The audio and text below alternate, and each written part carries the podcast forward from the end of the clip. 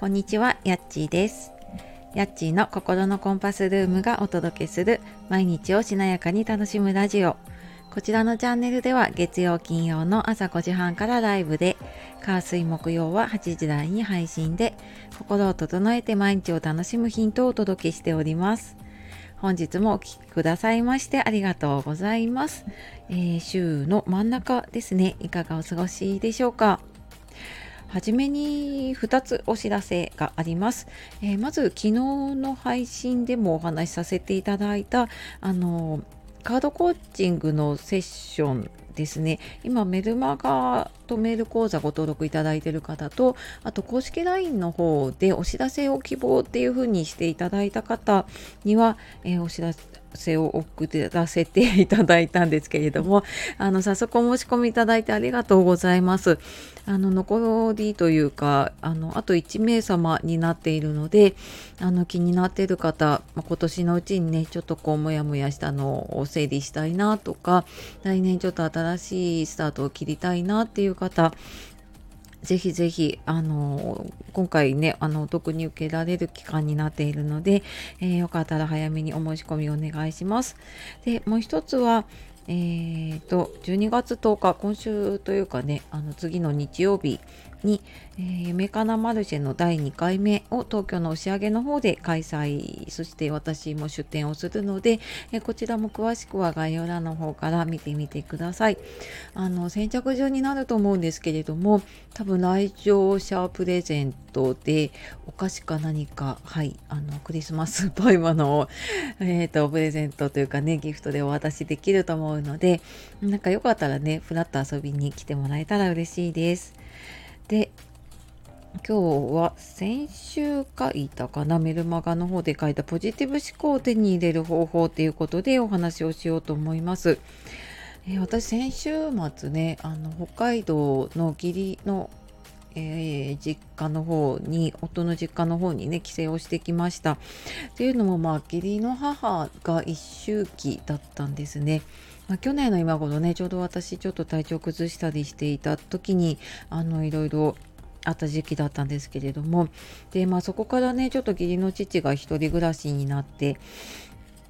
まああのーまあなんとかねやってはいるんだけれどもちょっとやっぱりね行った時いろいろ気になるところをね見てきたりとかしていました。であの年をね重ねると結構やっぱり頑固になる方って多いんですよね。あのこれ別に誰がっていうわけじゃなくてね。なのでまあ本当ねあのーそうですねご本人のね意向を尊重しながらいろいろやらなきゃなと思っているところです。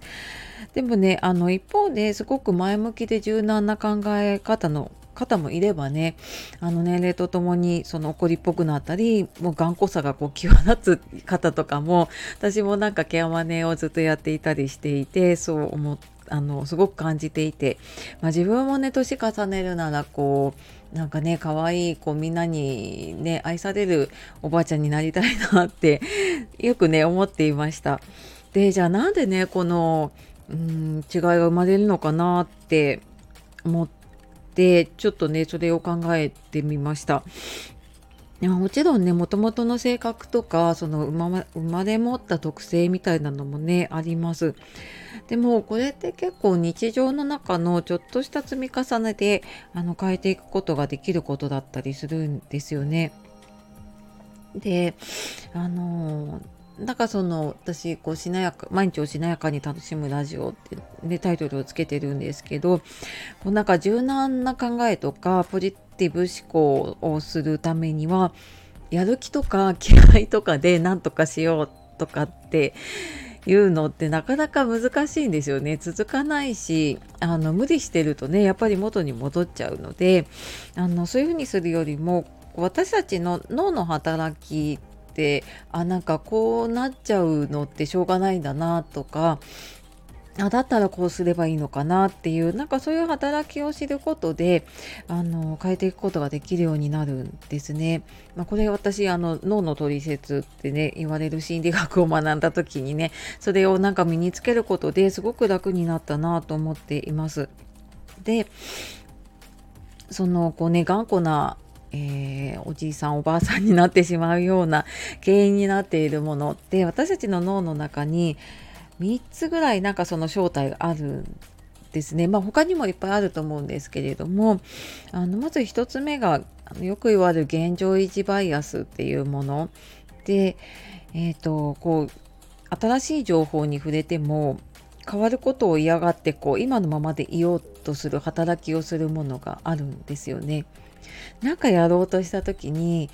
いややっぱりなんかやめようかなみたいな風に思うのって やっぱりその元に戻ろうっていうのが働いちゃうっていうのがあるんですね。なんかそれ自分がこうなんか悪いからとかじゃなくてもうそういうあの脳の仕組みというかねそういうふうに働いていく、まあ、それはあの自分を守ってくれるものでもあるしねで、まあ、不安があるから行動できるようになることもあるしでなんかそういう働きをすることで何かね危険なことを避けてくれるっていうこともあるので、まあ、の守ってくれるものなんだけれどもあのそこをちょっと知らないとあなんか私できないなってっていう風になるぐるぐるぐるぐる回ってしまうことに、ね、なっちゃうのであの現状維持バイアスっていうものにね引っ張られてるっていうものであと2つ目がサンクコスト効果ってこれ経済あの行動経済学とかでもね言われてたりするかなと思うんですけどなんか今までやってきたことを変えた方がいいなって分かってても私たちってこれまでかけてきた時間とか労力が無駄になることっていうのをすごくなんか恐れたりとか嫌がって古いものを手放して新しいものを取り入れるのを避けようとしちゃうんですね。なんかやってきたものをこう無駄にしちゃうとか、まあ、物が捨てられないっていうのもちょっと似たような感じかもしれないんだけれどもね。こうお金をかけてね買ったものを手放すっていうのとかもあるのでなかなかその古いこととかあのやってきたことを手放せないので結構なんかその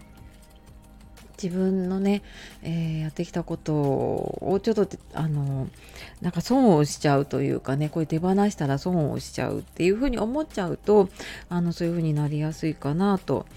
思います。でただなんかそういうふうに思わせるものが脳の中にあるので、うんと、変えた方がいいって思ってもいやなんかそれはもったいないとかっていう風になっちゃうとあのそっちの働きに引っ張られちゃうのでねいやなんかそうは言っても新しいことをやるとなんかこれだけいいことがあるなとかあのそういう風にね考えられると、まあ、そこもねちょっとあの変えていけるかなと思います。で3つ目が硬直マインドセットってまあこれうんまあいろんな言われ方があると思うんですけれどもあの自分は変わらないとか自分の人生は変わらないとかねあのもっと大きく言うとこう人間って変わらないものなんだみたいなそういうのがベースになっているマインドセットを持っているとあのー変われないと思ってるからもちろん変わろうともしないしあの えと考え方はもちろん変わらないですよね。でだけどあのこうやって別にね考え方変えられるのであのいくらでもこう人生で変えていけるんだっていうふうに思うことであの人ってねこうイメージできるものって実現していけるので、まあ、なんかそういうちょっとマインドを変えていくことでもねあの変わっていくかなと思います。でこれあの小さな習慣で変えられるんですね。えー、最後にちょっと一つあのこういう時にこの言葉を使うといいなっていうものをちょっとお伝えをするとなんか毎日の中でああなんかもう嫌だなとか疲れたなって言った時にそのネガティブなことを言った後にでもとか、まあ、とは言ってもみたいな感じでちょっとそれをひっくり返すような言葉をつけてあげるんですね。で例えば「ああ疲れたな」って言った時に「でも」ってつけるとでも疲れたとは言わないと思うんですね。でもあなんかこんないいことあったなとかっていうそのネガティブと反対のことを探そうとするのであのあでもなでもまあ、あの頑張ったよなっていう風になったりとかねあでもなんかあそういえば誰々さん喜んでくれたなとか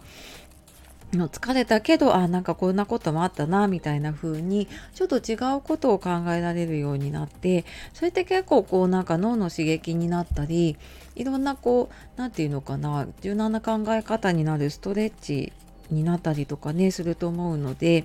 うんなんかネガティブなことをね考えないとかって難しいんだけどそれが出ちゃった時には